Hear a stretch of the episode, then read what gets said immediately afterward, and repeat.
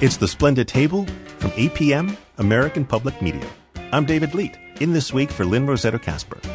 We've heard that the link between good nutrition and brain health is significant.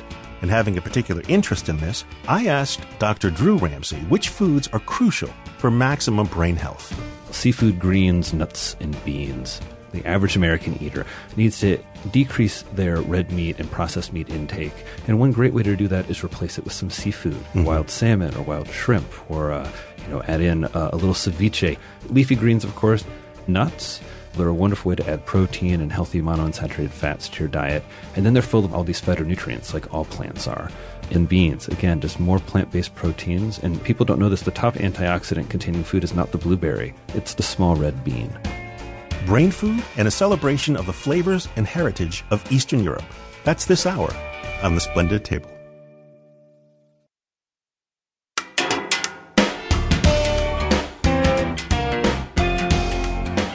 This is the Splendid Table from APM, American Public Media, the show for people who love to eat.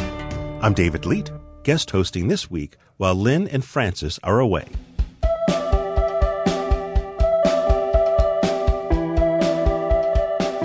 Nutritional psychiatry is a relatively new term in the fields of mental health and food.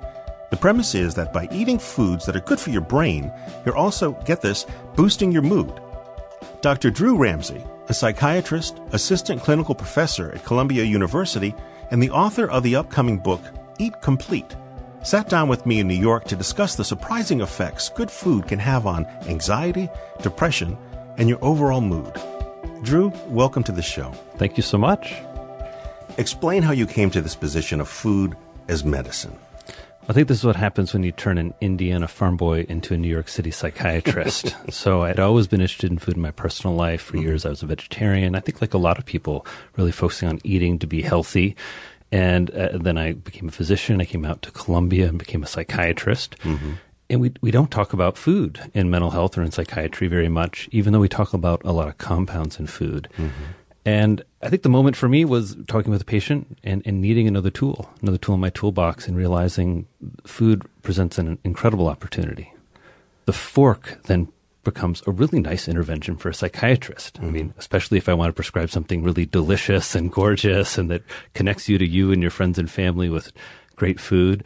Uh, but you have to have a healthy gut to have a healthy brain. Mm-hmm. And besides the nutrients, there is this new cool piece of science about the microbiome, all of the bugs living in the gut, mm-hmm. which we don't usually talk about. I think this this book is unique in the sense that it's weird to talk about bacteria in a